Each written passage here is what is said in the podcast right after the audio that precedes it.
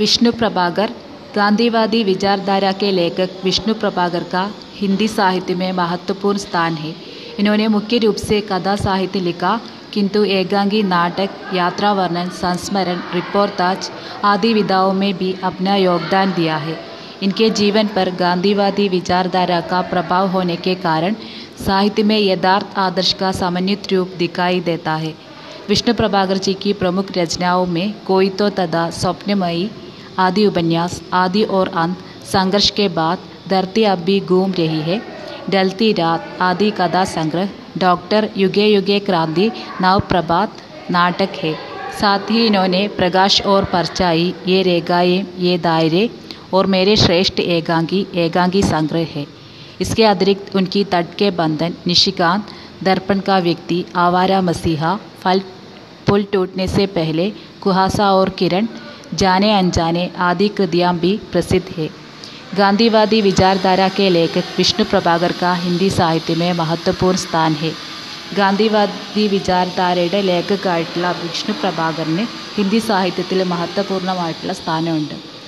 इन्होंने मुख्य रूप से कथा साहित्य लिखा किंतु एकांकी नाटक यात्रा वर्णन संस्मरण रिपोर्टाज आदि विधाओं में भी अपना योगदान दिया है അദ്ദേഹം कथा കഥാസാഹിത്യം ആണ് എഴുതിയിരുന്നത്. അതുകൂടാതെ ഏകാംഗി നാട്ടക് യാത്രാവർണൻ സംസ്മരൺ റിപ്പോർട്ടാജ് ഇങ്ങനെയുള്ള സാഹിത്യ രചനകളും ചെയ്തിരുന്നു. इनके जीवन पर गांधीवादी विचारधारा का प्रभाव होने के कारण യഥാർത്ഥ ആദർശ കാ സമന്വിത രൂപതിക്കായി ദത്താഹെ അദ്ദേഹത്തിന്റെ ജീവിതത്തിൽ ഗാന്ധിവാദി വിചാരധാരയുടെ പ്രഭാവം കാരണം സാഹിത്യത്തിൽ യഥാർത്ഥത്തിന്റെയും ആദർശിന്റെയും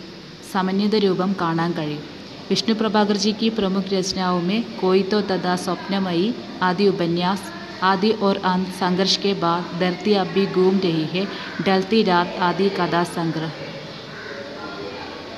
कोई तो സ്വപ്നമയി അദ്ദേഹത്തിൻ്റെ നോവലുകളാണ് ആദി ഓർ അന്ത് സംഘർഷ് കെ ബാദ് ധർത്തി അബ് ഭി ഘൂം രഹി ഹെ ഇതൊക്കെ അദ്ദേഹത്തിൻ്റെ കഥാസംഗ്രഹമാണ്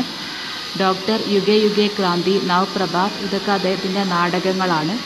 साथ ही इन्होंने प्रकाश और परछाई ये रेखाएं ये दायरे और मेरे श्रेष्ठ एकांगी ഇതൊക്കെ അദ്ദേഹത്തിൻ്റെ ഏകാംഗി സംഗ്രഹമാണ് इसके अतिरिक्त उनकी तट के बंधन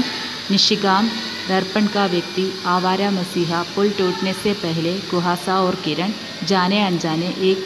കൃതികളൊക്കെ അദ്ദേഹത്തിൻ്റെ പ്രസിദ്ധമായിട്ടുള്ള രചനകളാണ്